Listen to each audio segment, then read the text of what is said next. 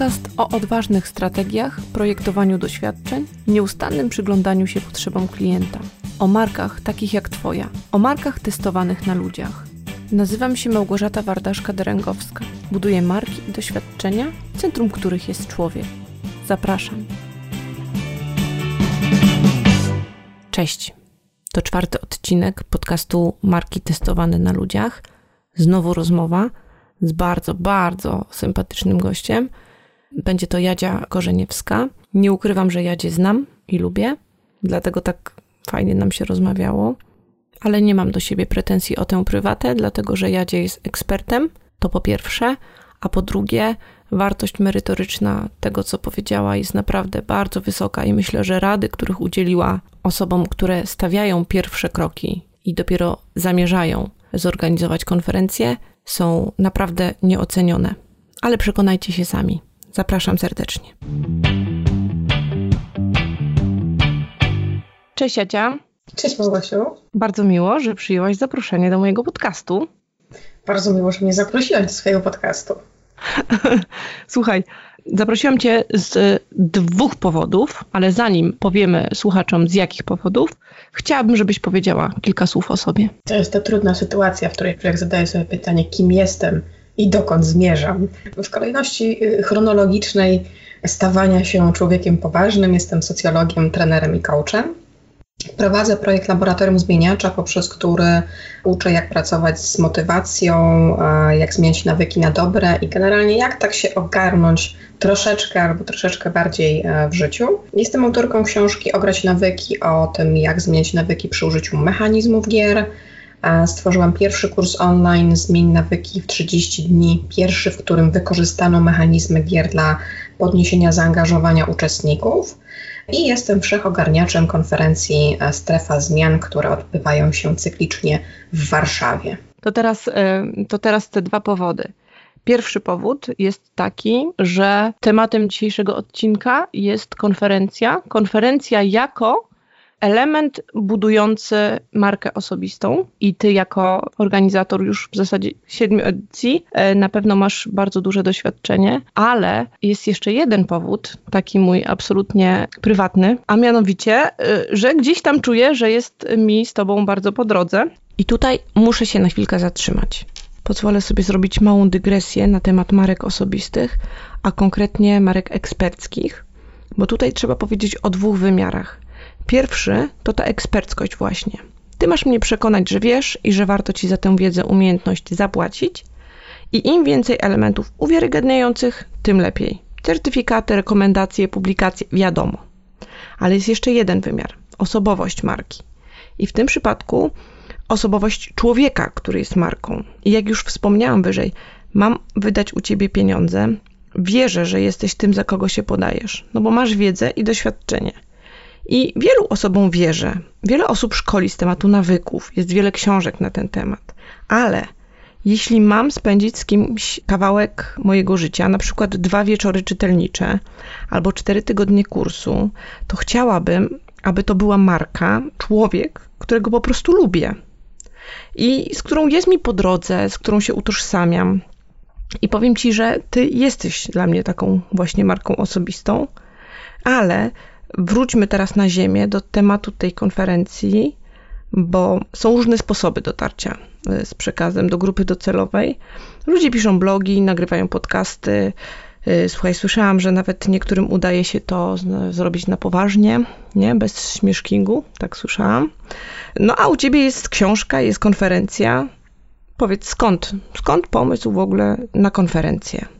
Dlaczego konferencja? Ja od razu może powiem, że to nie było działanie strategiczne w rodzaju hmm, zorganizuję konferencję, to będzie świetny po prostu element budowania wizerunku i marki osobistej, tylko e, swego czasu bardzo dużo występowałam na różnego rodzaju wydarzeniach. Rynek warszawski, na którym działam jest dosyć mocno nasycony, a to znaczy, że oferuje bardzo różne wydarzenia, ale one są również różnej jakości. I czasem miałam taką obserwację, że na tych wydarzeniach właśnie, gdzie jest dużo uczestników, czyli jak, jakaś właśnie konferencja, seminarium, sympozjum, że tam uczestnik jest niekoniecznie najważniejszym elementem tego wydarzenia. Ja obserwowałam takie sytuacje, że e, na przykład prelegenci tam się gotują we własnym sosiku, tak się e, obsypują się brokatem splendoru i trzymają się na uboczu od tych uczestników, tacy są odlani z brązu, że organizatorzy nie są dostępni dla uczestnika, że jakby w dniu tego wydarzenia ten uczestnik jest gdzieś tam zepchnięty na dalszy plan, a, a my się tutaj taplamy w swojej eksperckości, jesteśmy tacy świetni, wow. I ja sobie pomyślałam, że ja bym chciała stworzyć takie wydarzenie, w którym to uczestnik będzie w centrum zainteresowania, w którym to uczestnik będzie najważniejszy, w którym to uczestnik będzie miał większą decyzyjność na to, jak ten dzień będzie dla niego wyglądał. Tak po takim etapie psioczenia na to, że te wydarzenia są yy, takie sobie i takie dziwne i że ci uczestnicy są nie w centrum uwagi, usiadłam z, z takim moim serdecznym kolegą Igorem Rodbergiem i ja mówię, Igor, my tak ciągle psioczymy na te wydarzenia, a może to jest trudno zrobić po prostu, coś na dużą skalę, co by yy, miało miało ręce i nogi. To może spróbujmy, spróbujmy. I jak się okaże, że się da to zrobić inaczej lepiej, to super. A jak nie, no to po prostu powiemy, ach, to dlatego to w ten sposób wszystko wygląda. I, i jakby z takiej trochę potrzeby y, powiedzenia sprawdzam, z Igorem żeśmy się zaczęli przygotowywać do, do pierwszej edycji i wspólnie żeśmy pierwsze trzy edycje organizowali. Aha, czyli pierwsze trzy to jest jeszcze ktoś. Tak. Pierwsze okay. trzy edycje organizowaliśmy w tandemie, dzieląc się e, zadaniami. Pozdrawiamy Igora. Co teraz Igor robi? Igor jest e, terapeutą, działa w nurcie TSR, czyli e, terapii skoncentrowanej na rozwiązaniach. I po prostu przyszedł w jego drodze zawodowej taki moment, że chciał się skupić już wyłącznie na tym aspekcie. No i żeby móc przyjmować więcej klientów, po prostu musiał z czegoś zrezygnować. No i wtedy się pojawiło pytanie, czy, czy ja chcę robić dalej to sama, i odpowiedź na to była tak. Zaskakująca. Bardzo. Dobra, a powiedz, a te konferencje przez wszystkie edycje miały dwie odsłony? Tak, tak. Pierwsza edycja była poświęcona zmianom w życiu zawodowym. Natomiast już w momencie tworzenia koncepcji byliśmy zdecydowani co do tego, że konferencja będzie się odbywała dwa razy do roku, że na wiosnę będziemy właśnie rozmawiać o zmianach w życiu zawodowym, a na jesieni o zmianach w życiu osobistym, czyli dotykać takich obszarów związanych z motywacją, z e, relacjami, z dotykaniem takich kwestii górnolotnych, związanych z aktywnością fizyczną, z ćwiczeniem umysłu, tak żeby dla każdego było tam coś ciekawego. Często uczestnicy mówią o, o tych konferencjach, że to jest taki szwedzki stół, że tam się dzieje po prostu tyle rzeczy, że można podejść, nałożyć sobie na talerzyk to, na czym komuś zależy i tylko to spałaszować e, ze smakiem. Potwierdzam. Potwierdzam, można rzeczywiście wędrować między salami, wybierać prelegentów, można sobie miksować swoje uczestnictwo tej konferencji. Powiedz mi, czy to jest duże przedsięwzięcie, tak technicznie? Pierwsza edycja, przygotowania pierwszej edycji nam we dwoje zajęły tak naprawdę pół roku od takiego pierwszego spotkania koncepcyjnego pod tytułem Jak chcielibyśmy, żeby to wyglądało, do dnia konferencji to minęło około 6 miesięcy, zatem bardzo dużo czasu. Natomiast to była edycja, na której myśmy się też tak na dobrą sprawę dużo uczyli, bo o ile ja miałam jeszcze jakieś doświadczenie z, z pracy etatowej przy organizacji szkoleń, czy też warsztatów i jakichś mniejszego kalibru po prostu wydarzeń, o tyle dla Igora jakby tutaj było wszystko nowością. Więc myśmy się tak naprawdę bardzo dużo uczyli na żywym organizmie. Zresztą e, po pierwszej edycji też wprowadziliśmy dużo modyfikacji, bo życie pokazało, że to, co sobie wymyśliliśmy, niekoniecznie zawsze się sprawdza. W systemie idealnym by się sprawdziło, a życie powiedziało, tada, nie da się tak zrobić. O czym się dowiedzieliśmy dopiero na przykład w dniu konferencji. Czyli na przykład założyliśmy sobie, że no właśnie, między prelekcjami będą zaledwie pięciominutowe przerwy, bo przecież ludzie zdążą przez pięć minut zmienić strefę tematyczną, czy też zostać w tej samej po prostu i 5 minut to jest optymalny czas. Natomiast to by się sp sprawdziło w modelu idealnym pod tytułem prelegenci trzymają się czasu wystąpienia co do minuty.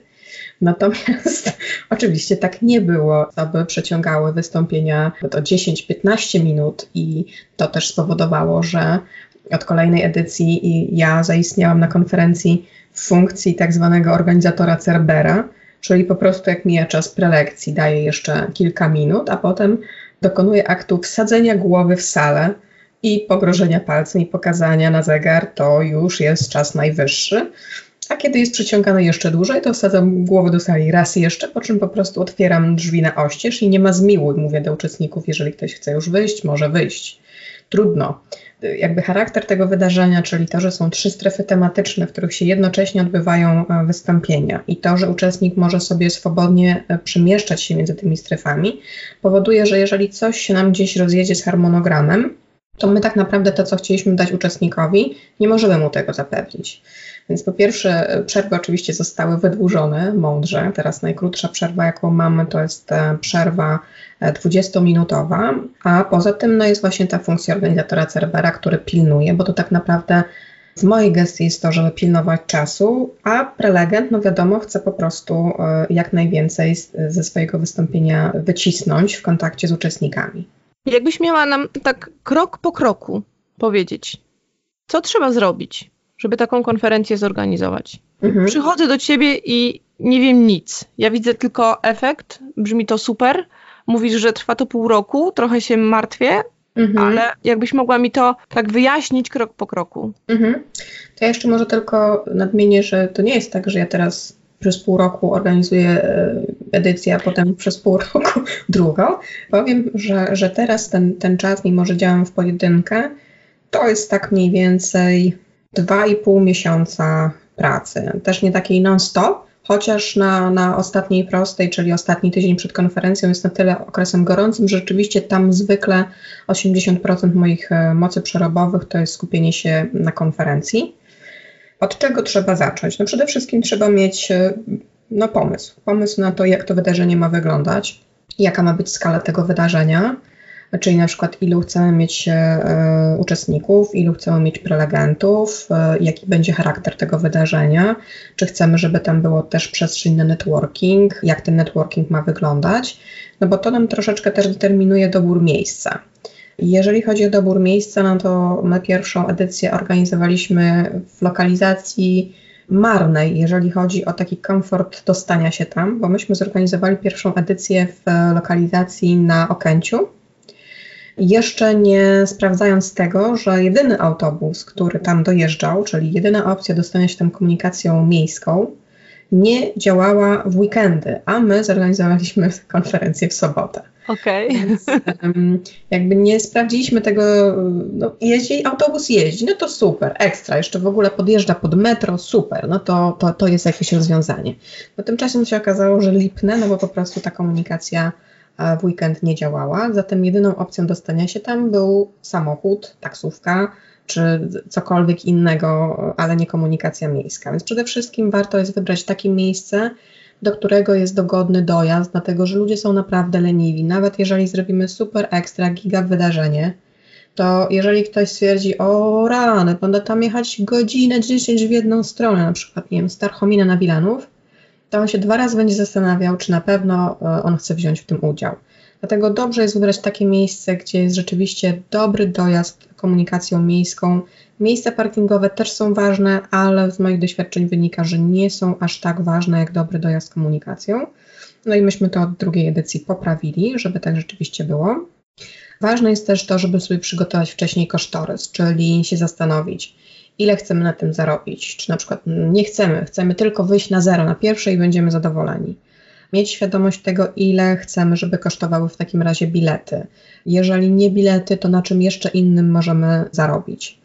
U mnie na przykład e, jest strefa wystawców i staram się, żeby ci wystawcy byli zawsze dopasowani tematyką do do konferencji, albo żeby na przykład stanowili przykład tego, że się da, czyli na przykład na mm, edycji o zmianach w życiu zawodowym mamy w strefie wystawców też osoby, które na przykład rzuciły etat w diabły, przeszły na swoje i prowadzą na przykład teraz działalność związaną e, z produkcją biżuterii e, sutaszowej. Teraz mieliśmy takie stoisko Ewy, która po prostu y, swoją pasję przekuła na, na biznes. Więc mamy też takie stoiska, gdzie pokazujemy, zobaczcie, da się rzeczywiście zmienić swoje życie zawodowe w taki sposób niecodzienny. I zobacz, to jest osoba, której nie tylko możesz y, kupić coś ładnego, ale możesz też z nią porozmawiać, jak wyglądała jej ścieżka. Ważne jest też to, żeby mądrze wybrać termin wydarzenia i raczej nie mm, organizować go w pobliżu długiego weekendu albo jakiejś przerwy świątecznej, bo ludzie po prostu robią sobie wtedy plany, które mogą kolidować z uczestnictwem w wydarzeniu. I takim trochę martwym okresem jest też e, okres wakacyjny, bo raz, że ludzie mają plany wyjazdowe, a dwa, że mają po prostu dużo wydatków z tym związanych i wtedy jakby uczestniczenie w jakichś wydarzeniach no na pewno nie jest na górze ich e, listy priorytetów. Co dalej? No dalej to trzeba się zastanowić, kogo chcemy zaprosić, jakich ekspertów, czy znamy tych ekspertów. Ja wychodzę z założenia, że lepiej chociaż móc kogoś posłuchać albo obejrzeć go przed um, zaproszeniem go do udziału, bo miałam już kilka takich sytuacji, gdzie na przykład ktoś z polecenia do mnie trafiał, czyli na przykład ktoś mówił, słuchaj, robisz takie wydarzenie, a ja mam świetnego prelegenta do takiego tematu, i jakby ufając, że no, nikt znajomy mi nie poleci jakiegoś y, dubla, zapraszałam czasami te osoby i powiem szczerze, że tam nie było dobrego feedbacku. Więc ja się staram nie, mm, nie zapraszać po znajomości osób, tylko rzeczywiście dopasować takich ekspertów, którzy y, no, nie, nie narobią po prostu siary, mówiąc kolokwialnie. Teraz ja przed każdą edycją przeprowadzam badanie potrzeb wśród uczestników poprzednich edycji, żeby wiedzieć, czego oni potrzebują w dalszej kolejności.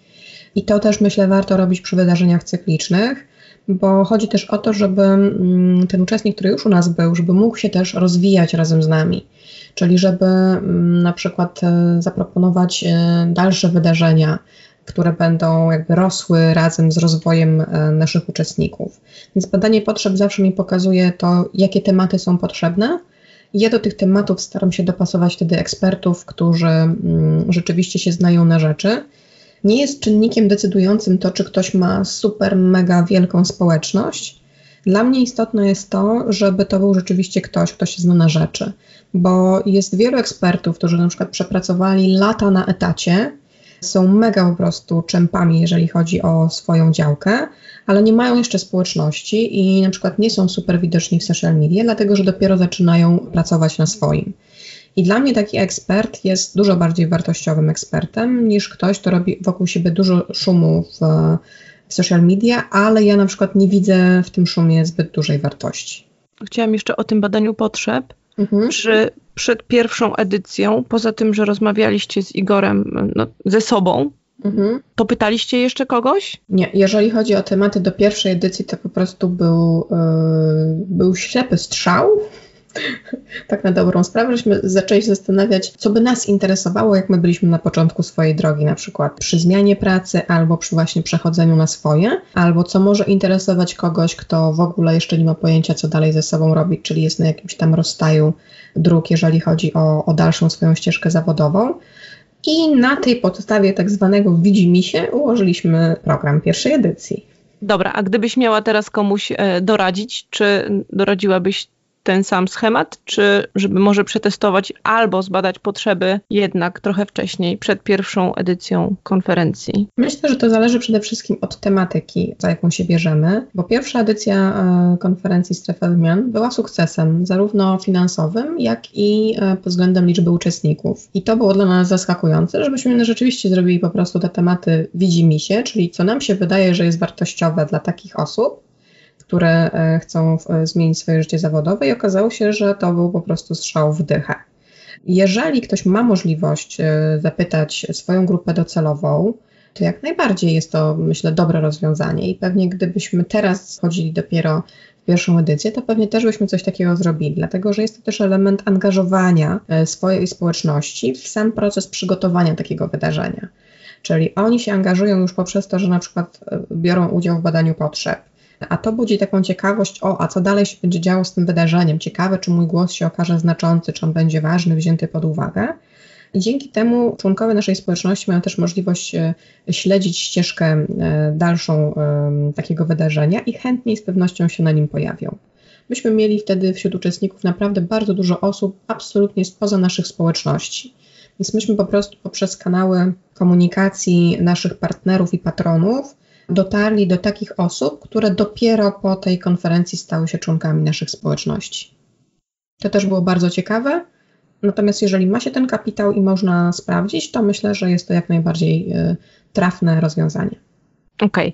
Chciałabym jeszcze na chwilkę do tych technicznych aspektów, mhm. bo mamy już salę zarezerwowaną. Mhm. Czy y, jakieś obostrzenia, czy to, to jest jakoś zahacza o organizację jakichś masowych wydarzeń? Ja organizuję wydarzenia w takiej skali do około 120 osób, więc to absolutnie nie jest impreza masowa, także tutaj żadne y, obostrzenia w rodzaju, nie wiem, zapewniona karetka pogotowia z ratownikami medycznymi nie, nie obowiązują. Mhm, Okej, okay, dobra, to jest sala. Co dalej? Takich typowo już technicznych rzeczy, co trzeba załatwić i na tej checkliście swojej odhaczyć? No to tak, y, trzeba się zastanowić właśnie, czy nasze kanały komunikacji będą wystarczające, czy przypadkiem nie potrzebujemy wsparcia kogoś, kto może dotrzeć do naszej grupy docelowej, więc ja zawsze poszukuję partnerów i patronów do, y, do wsparcia promocji wydarzenia na zasadzie barterowej. I to mi się bardzo fajnie sprawdza, to bardzo fajnie gra. Od bodajże piątej edycji E, mam takie sytuacje, że tak naprawdę potencjalni partnerzy i patroni odzywają się już do mnie, czyli gdzieś ta informacja o tym wydarzeniu krąży i o tym, że warto się na nim pokazać, bo inaczej po prostu tych propozycji bym nie otrzymywała. I tym sposobem na przykład rozpoczęliśmy współpracę z magazynem My Company, który się pojawia na konferencji od właśnie piątej edycji czyli partnerzy, patroni, zastanowić się nad doborem ekspertów, no i oczywiście przygotować y, oferty.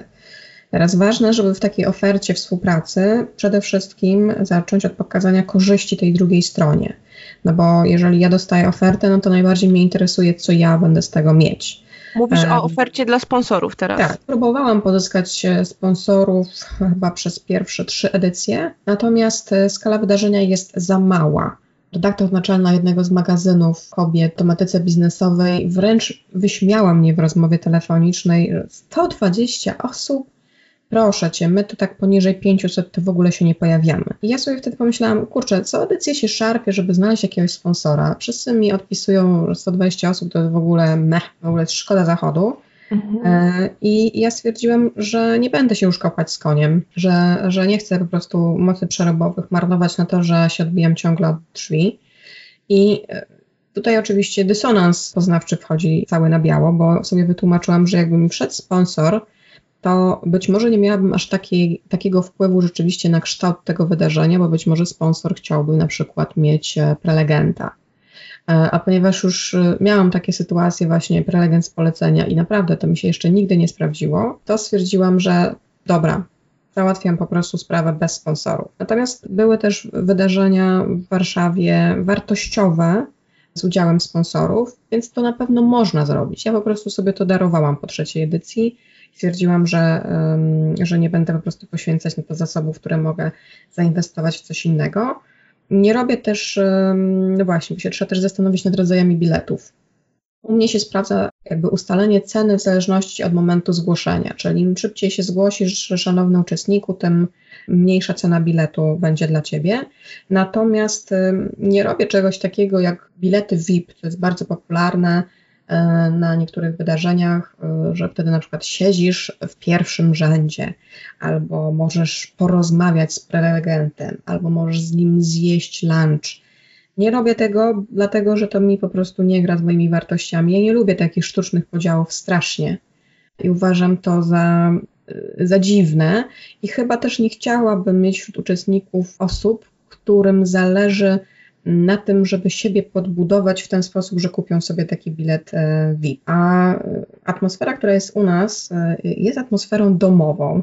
To jest jakby cytat z, z wypowiedzi uczestników, że u nas jest tak inaczej, mimo tego, że jest te 120 osób, to nie czuję się tego, że, mm, że jest to taka skala wydarzenia, że jest fajna, luźna atmosfera, która rzeczywiście wspiera budowanie relacji, a nie wciskanie sobie wizytówek. I dopóki przyciągamy takie osoby, no to ja tak naprawdę nie mogę sobie życzyć nic więcej, jeżeli chodzi o, nazwijmy to, jakość e, uczestników, bo te wydarzenia e, mają też służyć właśnie temu, żeby te relacje się budowały i żeby to, to, to były kontakty oparte właśnie na e, relacjach. Stąd też wprowadzenie różnego rodzaju gier networkingowych, żeby też tym osobom, którym może być trudno, bo na przykład przyszły same i nikogo zupełnie nie znają, żeby im było łatwiej się przełamać, no bo jest jakaś gra networkingowa i to stanowi taki dobry dobry moment do tego, żeby e, rozpocząć rozmowę. Jak już się rozmowa rozpocznie, to później jest to po prostu z górki.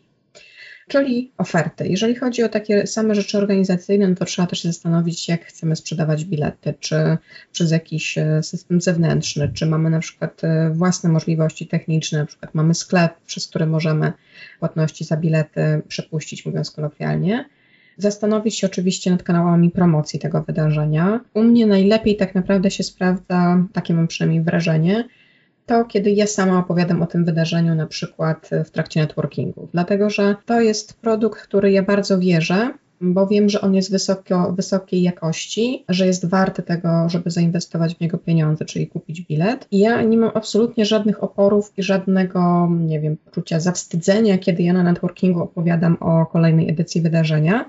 I wydaje mi się, że, że widać tę moją autentyczność w tym i że, że ludzie rzeczywiście pojawiają się później na wydarzeniach. Więc to jest taka dla mnie sprzedaż, która nie jest sprzedażą, bo ja nie czuję się, jakbym sprzedawała, czuję się, jakbym na przykład opowiadała komuś o swojej ulubionej książce. Jedna rzecz mi umknęła, mhm. zapisałam ją sobie, jak mówiłaś. Jeszcze o tych patronach, Mhm. W jaki sposób ich szukasz? Jak do nich docierasz? E, szukam przede wszystkim na przykład portali, czy też, e, czy też stron, czy magazynów, gdzie widzę, że mm, mamy jakieś wspólne wartości, bo dla mnie jest istotne to, żeby komunikat o wydarzeniu docierał do takiej grupy docelowej, która rzeczywiście może być zainteresowana wydarzeniem. Więc y, ja przede wszystkim sprawdzam, czy to mi gdzieś koresponduje z tematyką konferencji i z, czy mamy podobne wartości.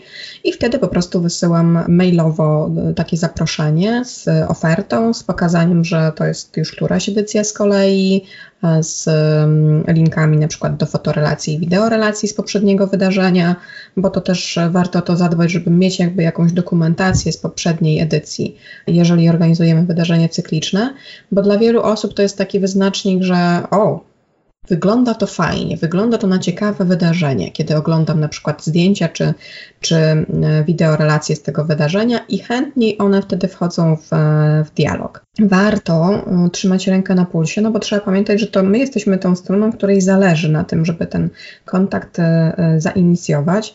Więc jeżeli ktoś po tygodniu nie odpisuje, ja zawsze w tych wszystkich mailach, których wysyłam jakieś zaproszenia, podaję termin, w którym proszę, żeby przysłano informację zwrotną, obojętnie czy pozytywną, czy negatywną. I gdy ten termin mija, to ja po prostu uprzejmie się przypominam. Dlatego, że już kilka razy mi się zdarzyła taka sytuacja, że trafiłam z pierwszą wiadomością do spamu. I gdyby nie, e, nie przypomnienie, nie pomachanie ręką, hej, jak wygląda sytuacja, to po prostu e, no, kontakt byłby e, stracony. Więc nie obrażać się na to, że ludzie nie odpisują na takie prośby, bo ludzie dostają też tonę takich próśb. I teraz jakby piłeczka jest po naszej stronie, to my musimy wykazać się postawą proaktywną i jeżeli nam zależy na danym kontakcie, to po prostu my musimy go podgrzewać. Czasami też ktoś mi e, pisze, że, że na przykład uważa, że to nie jest e, spójna grupa docelowa i że to chyba nie będzie dla obu stron, stron satysfakcjonujące. I ja sobie takie odpowiedzi też bardzo cenię. I, i, i lubię, jak jeżeli ktoś mi nawet odpisze, że nie z jakiegoś tam powodu, bo to też jest takie traktowanie po prostu człowieka o partnersku. Odpowiedź negatywna też jest y, odpowiedzią fajną, bo zawsze można odpisać, że jeżeli stworzymy wydarzenie, które będzie spójne, to pozwolimy sobie kontakt ponowić. I to jest też jakby podtrzymywanie pewnej relacji. Powiedziałaś, że warto pokazać zdjęcia. Wiesz, wi wiadomo, jak się organizuje którąś tam z kolei konferencję, jest łatwiej, masz się czym pochwalić, ale z czym wyjść do ludzi, jeśli nie masz takiego doświadczenia, jeśli to jest Twoja pierwsza edycja i naprawdę jesteś, że tak powiem, w świadku konferencyjnym nikim. Z czym Twoim zdaniem można, można wyjść? Mhm. Z czym Ty wychodziłaś z Igorem? A myśmy rzeczywiście nie mieli nic do pokazania, y, bo nie mieliśmy żadnych materiałów, na przykład z warsztatów czy ze szkoleń, które moglibyśmy pokazać. Wiesz, jak się przebić, nie? Myśmy po prostu y, pisali, y, że tak powiem, od serducha. Kim jesteśmy, też z wykształcenia, czym się zajmujemy, jaka jest idea tego wydarzenia, które żeśmy wymyślili, że to jest pierwsza edycja, i że będzie nam po prostu miło, będziemy zaszczyceni, jeżeli marka taka a taka e, zechce dołączyć do, do grona naszych partnerów czy patronów. I myśmy przy, przy pierwszej edycji pozyskali kilka wydawnictw jako partnerów konferencji, e, więc były też i nagrody książkowe. Pozyskaliśmy naprawdę fajne też portale do współpracy po prostu wyłożyliśmy kawę na ławę, bez, bez za przeproszeniem owijania gówna w złotko. Po prostu powiedzieliśmy, mamy taki pomysł, robimy w życiu to i to, uważamy, że ten pomysł się sprawdzi, jego idea jest taka, wartości, które za tym stoją są takie i co Państwo na to, żeby z nami stworzyć to od zera. No i wiadomo, że trzeba się liczyć też z tym, że nie każdy będzie chciał. I myśmy też mieli takie sytuacje, że nam pisano, że mm, no ale to pierwsza edycja, tak nie wiadomo, proszę się odezwać przy drugiej. No i teraz okej, okay, można się obrazić i powiedzieć, hm, nie chcecie z nami od pierwszej, to my się już do Was nigdy nie odezwiemy, ale można też powiedzieć, o super, ekstra, no na pewno się e, e, odezwiemy, bo wierzymy, że to wydarzenie będzie sukcesem. I myśmy rzeczywiście się odzywali później przy drugiej edycji e, i kolejnych do tych kontaktów i już wtedy mogliśmy pokazać, ta edycja, o której wtedy rozmawialiśmy, odbyła się, wyglądała tak, i oczywiście też istotne jest to, czy my badamy zadowolenie uczestników, żeby przy tych ponownych kontaktach, kolejnych edycjach pokazywać też zadowolenie uczestników. Bo jeżeli my sobie robimy wydarzenie, po prostu tak jak myśmy zrobili to pierwsze, wydaje nam się, że to będą świetne tematy, ale nie sprawdzamy tego później, to możemy tak na ślepo zorganizować kolejne wydarzenie, na które już na przykład ludzie nie przyjdą. I wtedy jest zagwozdka. O, czemu nikt nie, nie przyszedł? Czemu ludzie się nie zgłaszają? Co się dzieje? Dlatego od pierwszej edycji przeprowadzam badanie później satysfakcji, czyli po prostu rozsyłam taką anonimową ankietę do uczestników, w której oni mogą e, powiedzieć, co im się podobało, co nie podobało, e, oceniają organizację, oceniają też skłonność do chęci polecenia tego wydarzenia innym osobom. I jakby po po tych e, siedmiu edycjach mamy naprawdę dobre statystyki, bo mamy poziom zadowolenia z uczestnictwa na poziomie bodajże 4,8 na 5, gdzie 5 znaczy bardzo zadowolony, zadowolona, Super. a skłonność do polecania mamy chyba w okolicach 9 na 10, gdzie 10 znaczy zdecydowanie bym polecił, poleciła. To nie znaczy oczywiście, że my nie mamy niezadowolonych uczestników, bo, bo my mamy takich uczestników, gdzie na przykład ktoś E, myślał, że to będzie inny poziom zaawansowania, powiedzmy, prelekcji, tak? I jest niezadowolony, bo nie tego się spodziewał. Dlatego istotne jest też to, żeby bardzo mm, dokładnie komunikować, co tam się będzie działo. I mimo, że ja myślę, że to robimy i pokazujemy dla kogo, na jakim poziomie zaawansowania, jakie tematy będą, no to zdarzy się zawsze taka osoba, która z jakiegoś powodu będzie niezadowolona. Czasami jest, na przykład jest duże niezadowolenie, bo są przerwy za długie albo za krótkie. Ja czasami właśnie jak przeglądam sobie ankiety po, po konferencji, to mogę takie wnioski wyciągnąć, że przerwy były za długie albo za krótkie, że przerwa kawowa była bardzo dobra albo jednak nie taka, jak powinna być. Więc to, to, nie jest tak, że dogodzimy wszystkim, natomiast gdzieś tam, jeżeli się powtarza coś, jakaś sugestia od uczestników albo jakaś ocena, że na przykład ktoś nie wiem, nachalnie sprzedawał w trakcie prelekcji, co ja od razu po prostu, od razu y, to monitoruję i od razu daję znać prelegentom, że tego miało nie być i że uczestnicy to zauważyli i że no sorry, nie dogadaliśmy się, nie podoba mi się to, no to warto po prostu, y, warto na takie rzeczy zwracać uwagę i rzeczywiście ten głos y, uczestników, jeżeli on się powtarza, wziąć pod uwagę i się zastanowić, co możemy z nim zrobić. Zdarzają się niezadowoleni uczestnicy, zdarzają się jakieś fakapy w czasie organizacji. Myślę, że bardzo duży psychiczny koszt ponosisz przy każdej takiej edycji. Jakbyś mogła o tym opowiedzieć? Czy to jest takie przedsięwzięcie bardzo obciążające głowę? Bo, mhm. bo, bo że czas zabiera, wiadomo, tak? Zwłaszcza pierwsza edycja. Jeśli ktoś tego nigdy nie robił, na pewno będzie trudno. Ale mm, ja bym chciała, mm, żebyś powiedziała, y, z czym musi się liczyć ktoś, kto chciałby zorganizować konferencję, na, na co się nastawiać, mhm. jeśli chodzi o te ciemne strony. No, bardzo istotne jest to, żeby mieć harmonogram z buforami czasowymi, ale żeby tych buforów czasowych nie pokazywać osobom zaangażowanym w projekt, czyli na przykład ekspertom dlatego że organizator jest tą osobą, która musi dowieść wydarzenie w wyznaczonym terminie i to jemu przede wszystkim na tym zależy.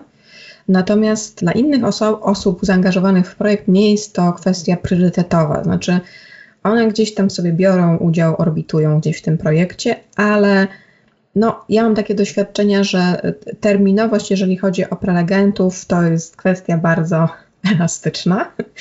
Dlatego warto, jak się zrobi harmonogram, to zrobić go z buforami czasowymi, o których się wie, wiem tylko ja jak, jako organizator, a pozostałym osobom komunikować terminy krótsze. Dlatego, że jeszcze mi się nie zdarzyło tak, żeby wszyscy mi wysłali wszystko w terminie, czyli na przykład opisy wystąpień, swoje notki biograficzne, zdjęcia do umieszczenia w agendzie, logotypy do umieszczenia na stronie wydarzenia. jeszcze mi się to nie zdarzyło, żebym ja miała komplet, Natomiast trzeba też sobie, mm, trzeba wziąć też poprawkę na, na skalę wydarzenia, które organizuję, jeżeli chodzi o ekspertów, ponieważ tak jak powiedziałyśmy, to są trzy strefy tematyczne, w których jednocześnie się odbywają prelekcje, a to oznacza łącznie 15 prelegentów do zgrania na jeden termin, po pierwsze wydarzenie, a po drugie na zgranie, żeby oni właśnie dosyłali w terminie różne informacje czy też różne rzeczy.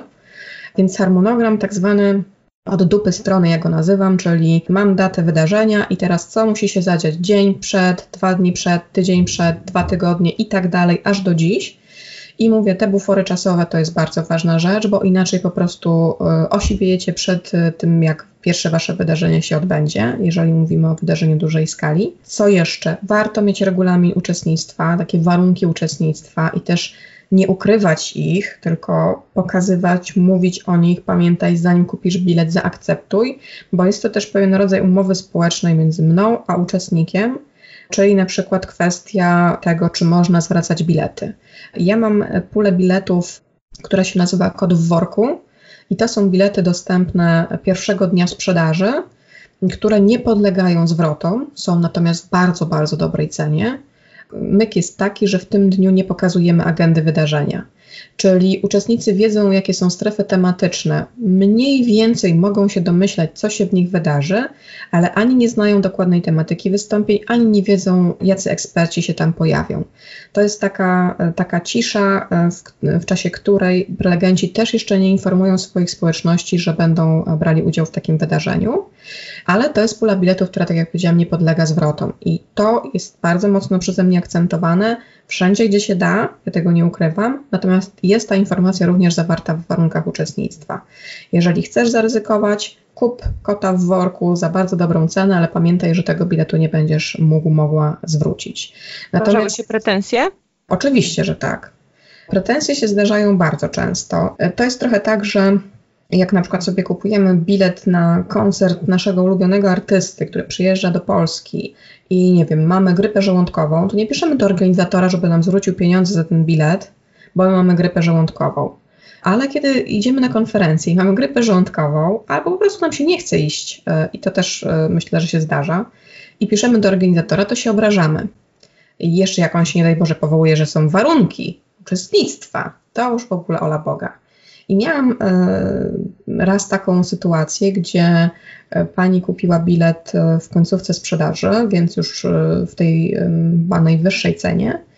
Po czym następnego dnia napisała mi wiadomość, że ona nie, nie pojawi się. No i my biletów kupionych na ostatniej prostej już nie zwracamy za nich pieniędzy. A i tak chyba jesteśmy jedyną konferencją, która w ogóle jakiś czas, przez jakiś czas zakłada ten zwrot i chyba też będę od tego odchodzić i za chwilę powiem dlaczego. I pani po prostu wpadła w furię taką totalną, e, zadzwoniła do mnie, nasłała mi, bo chyba inaczej tego nie można ująć, po prostu mi nasłała wiąchę. Powiedziała, że dzwoniła już tutaj do rzecznika praw konsumenta, ale jest bezradny. No był bezradny, ponieważ wszystko tutaj jakby zagrało tak jak powinno, nie licząc nieprzemyślanego zakupu. I Oczywiście można się zastanowić, czy zrobić ten wyjątek i zwrócić pieniądze za ten bilet, czy warto powiedzieć, no kupując bilet akceptuje się te warunki, na które żeśmy tutaj się wspólnie umówili w momencie zakupu, więc droga pani, no nie da rady. Ja akceptuję taką sytuację, że można po prostu e, zamienić osobę na liście, czyli droga pani, rozumiem, że się pani rozchorowała w ostatniej chwili, może przyjść za panią kolega, koleżanka. Proszę mi tylko przesłać imię i nazwisko ale nie wprowadzam takich wyjątków, że zwracam pieniądze za bilet, dlatego że obawiam się po prostu e, fali później. To jest taka pierwsza rzecz. Druga, uważam, że w momencie, kiedy ktoś kupuje bilet, gdzie ma wszędzie napisane przeczytaj warunki, przeczytaj warunki, to zawieramy pewnego rodzaju umowę i ja się tej umowy trzymam i liczę na to, że druga strona też się trzyma. I, I co ciekawe, jakby podałam tej pani możliwe rozwiązania. Powiedziałam jej też wprost, że ja nie jestem jakąś wielką firmą, która po prostu dysponuje nie wiadomo jakimi budżetami i ja teraz zamierzam żerować na tym jej nieszczęściu. Ona tego w pewnym momencie wysłuchała, jak już z siebie zrzuciła y, ciśnienie. Natomiast najciekawsze w tym wszystkim było to, że ona następnego dnia przyszła na to wydarzenie. Po prostu się pojawiła, bo raz, że widziałam ją odhaczoną na liście, a, a później ją zobaczyłam też wśród uczestników, bo ktoś ją y, zawołał. I wysłałam do niej e, maila po konferencji, żeby, żeby zapytać jak tam, bo widziałam, że jednak przyszła i, i czy jej się podobało, czy była zadowolona. I na tego maila odpowiedzi nie dostałam już w ogóle żadnej. Więc to są dla mnie stresujące sytuacje, bo gdzieś tam mam takie, takie poczucie, że jestem ja jako osoba organizująca to wydarzenie oceniana jako zła, niedobra i tak dalej, i tak dalej. I nie lubię tej presji wywieranej na mnie w rodzaju właśnie do sądu, do Rzecznika Praw Konsumentów, obsmaruję na Facebooku, wystawię wam jedynkę i tak dalej, i tak dalej nie, nie, nie lubię tego, bo uważam, że to po prostu nie jest, nie jest fair. Oczywiście, a jeszcze jest kwestia e, tego, żeby się nauczyć nie brać odpowiedzialności za jakość wystąpień prelegentów. Nie? Bo potem są jakieś reklamacje, są tak. jakieś narzekania, a wiesz, jakby no to nie ty przeprowadziłeś tę prelekcję, nie? Tylko tak, ktoś, tak. komu zaufałaś. Dokładnie. Znaczy ja zawsze mam taki, taką myśl, nie? że y, czy ja do, dobrze sprawdziłam w swoim mniemaniu taką osobę. I, I tak jak mówiłam wcześniej, no, osoby, których nie sprawdziłam, to są zwykle właśnie osoby z poleceń, gdzie ja ufam, że ktoś mi nie po prostu nie wtryni bubla, a później się okazywało, że no jednak mi wtrynił bubla, e, dbając po prostu o jakieś tam swoje e, interesy i swoje układy.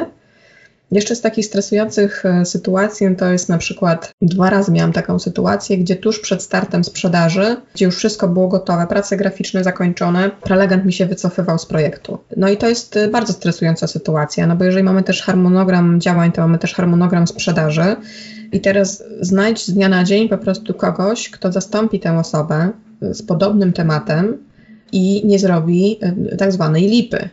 No i mi się udawało znaleźć te osoby i one rzeczywiście nie robiły lipy. Ba, byłam bardzo zadowolona z tych osób. I raz też nam się zdarzyło i to na pierwszej edycji, że w dniu konferencji się dowiedzieliśmy, że prelegent nie przyjedzie. E, no i to też jest taka trudna sytuacja, no bo my mamy te trzy strefy tematyczne, więc drogi uczestniku, no tutaj nie, nie odbędzie się prelekcja, możesz iść do dwóch innych ale myśmy się jednak e, starali po prostu to, tę, tę dziurę w harmonogramie zabezpieczyć i, i z nas po prostu e, prowadziło wtedy taką prelekcję z jakimś innym po prostu tematem, no bo no nie da się poprowadzić tego samego w większości przypadków, no bo nie jesteśmy ekspertami od wszystkiego, ale staraliśmy się po prostu zabezpieczyć ten obszar, żeby jednak było to trzecie wystąpienie do wyboru.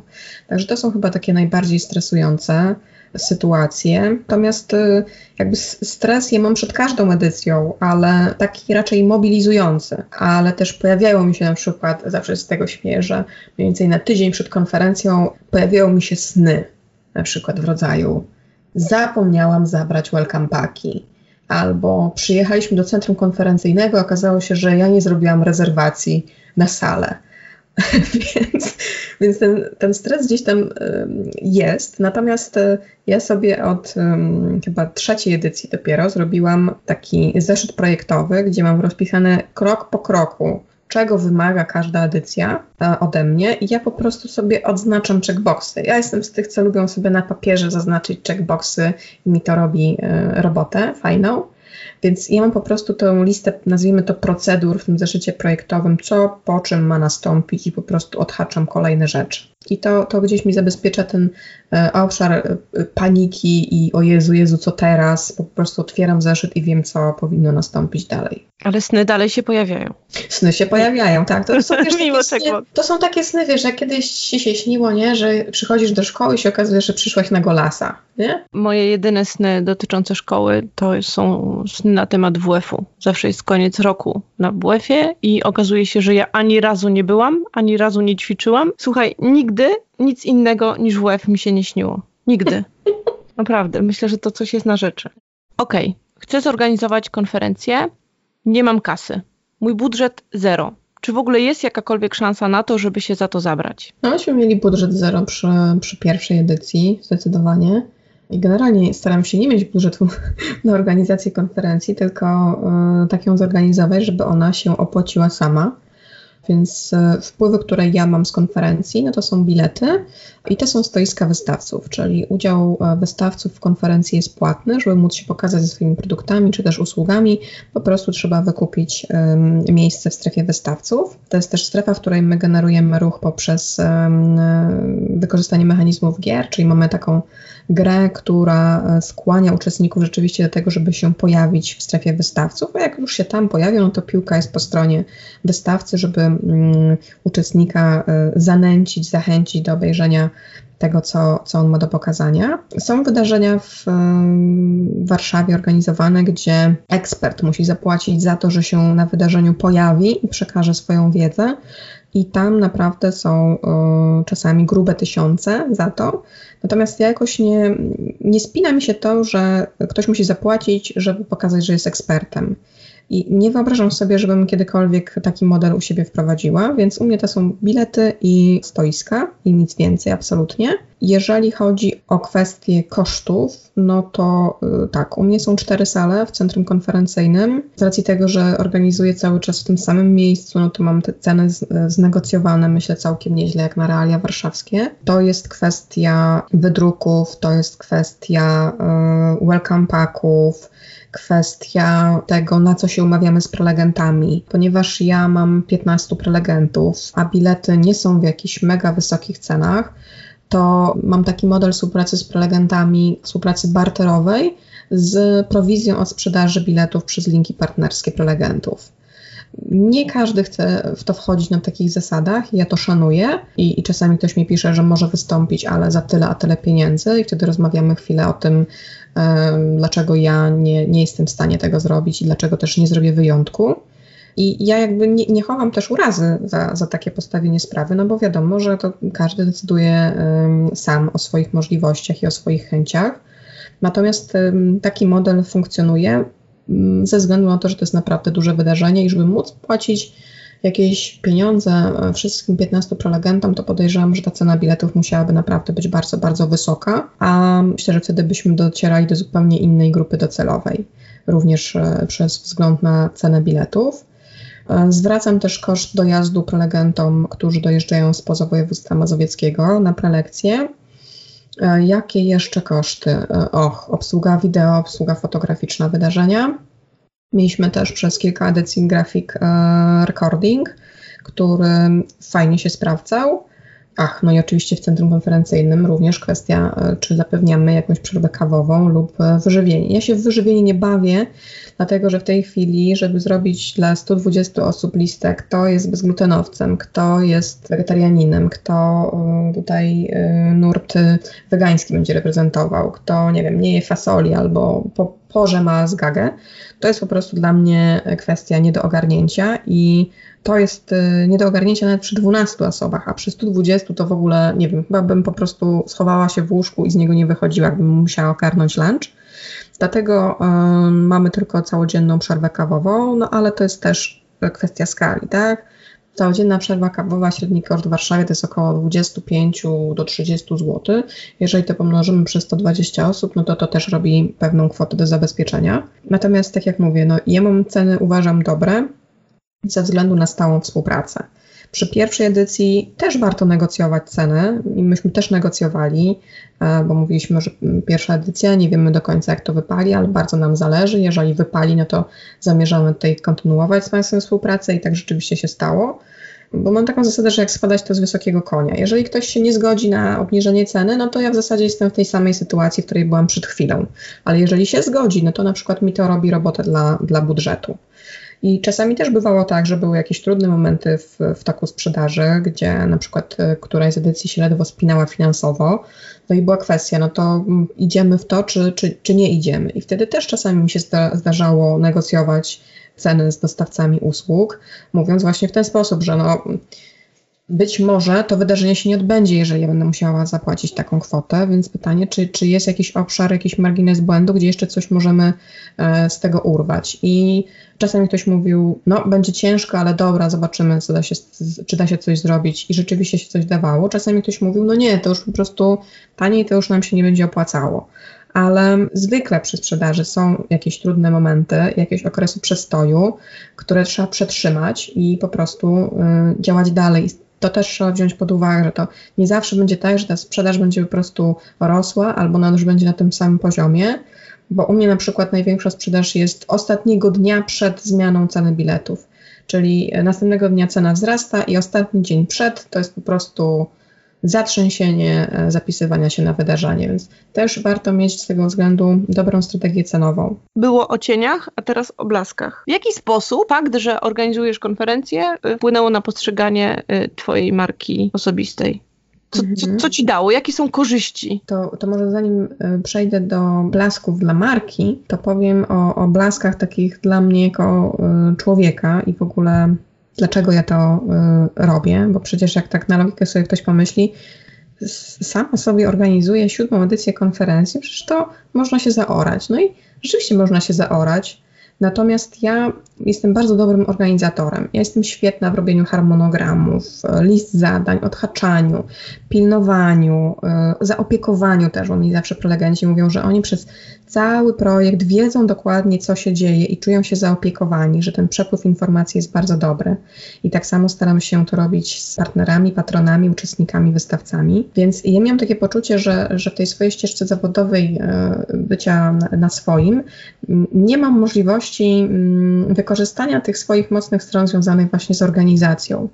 I ja dlatego robię to sama, bo mogłabym przecież zlecić większość tych prac komuś innemu, ale ja to po prostu lubię. To jest pierwsza rzecz. Ja lubię po prostu organizować, ja lubię to wszystko spinać, lubię, lubię układać te kolejne puzelki. Druga rzecz to oczywiście nie bez znaczenia jest taka, że ja mam problemy z odpuszczeniem, czyli mam potrzebę kontrolowania projektu. I to też ma znaczenie, dlaczego na przykład nie mam asystenta przy tym projekcie, ale y, jakby wartością tej decydującą jest to, że ja po prostu lubię, ja się czuję spełniona, ja mam poczucie sensu, kiedy organizuję kolejną edycję i zawsze się tak y, martwię, naprawdę, przed każdą edycją się martwię, a jak to będzie, a czy ludzie będą zadowoleni, czy te prelekcje będą wartościowe.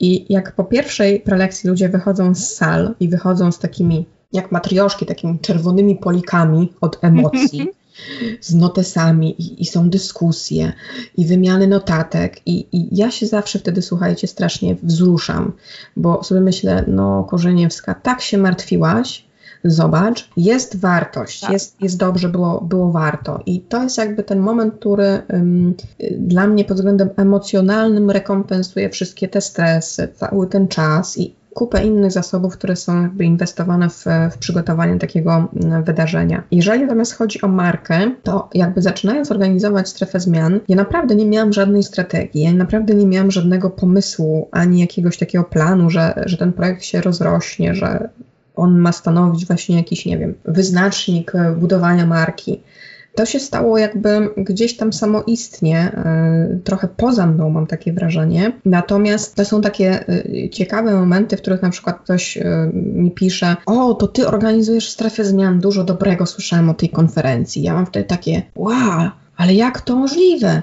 Przecież ja sobie tak organizuję tę konferencję i tam, tam przychodzi 120 osób, to jak ktoś, kogo w życiu nie słyszałam, mógłby o niej się dowiedzieć? I to jest takie właśnie chyba wynikające z tego, że, że to się gdzieś zadziało, e, zadziało obok mnie, że mm, ta, e, ta konferencja jest rozpoznawalna, że ludzie kojarzą strefę zmian ze mną, że kojarzą ją z dobrą jakością, nawet jeżeli na niej nie byli, to te informacje o tym, że warto tam być, że tam się dzieją wartościowe rzeczy, krążą.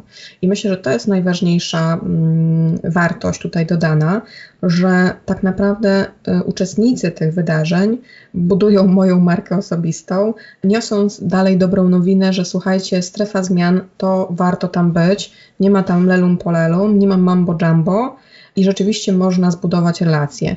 I ja uwielbiam, jak wracają do mnie historie osób, które były i pod wpływem udziału w strefie zmian podjęły decyzje o swoim życiu zawodowym, które zaprocentowały które na przykład nawiązały ciekawe współprace, które zmieniły swoje życie zawodowe o 180 stopni, a nie o 360, co jest bardzo ważne, bo, bo to pokazuje um, wartość, która stoi za tym projektem i to jest takim dla mnie paliwo do tego, żeby um, organizować kolejne edycje. Mówisz, że u Ciebie to tak wyszło naturalnie, że tego nie planowałaś, że to nie jest jakiś element strategii, ale y, będę się upierać, że można konferencję wykorzystać strategicznie.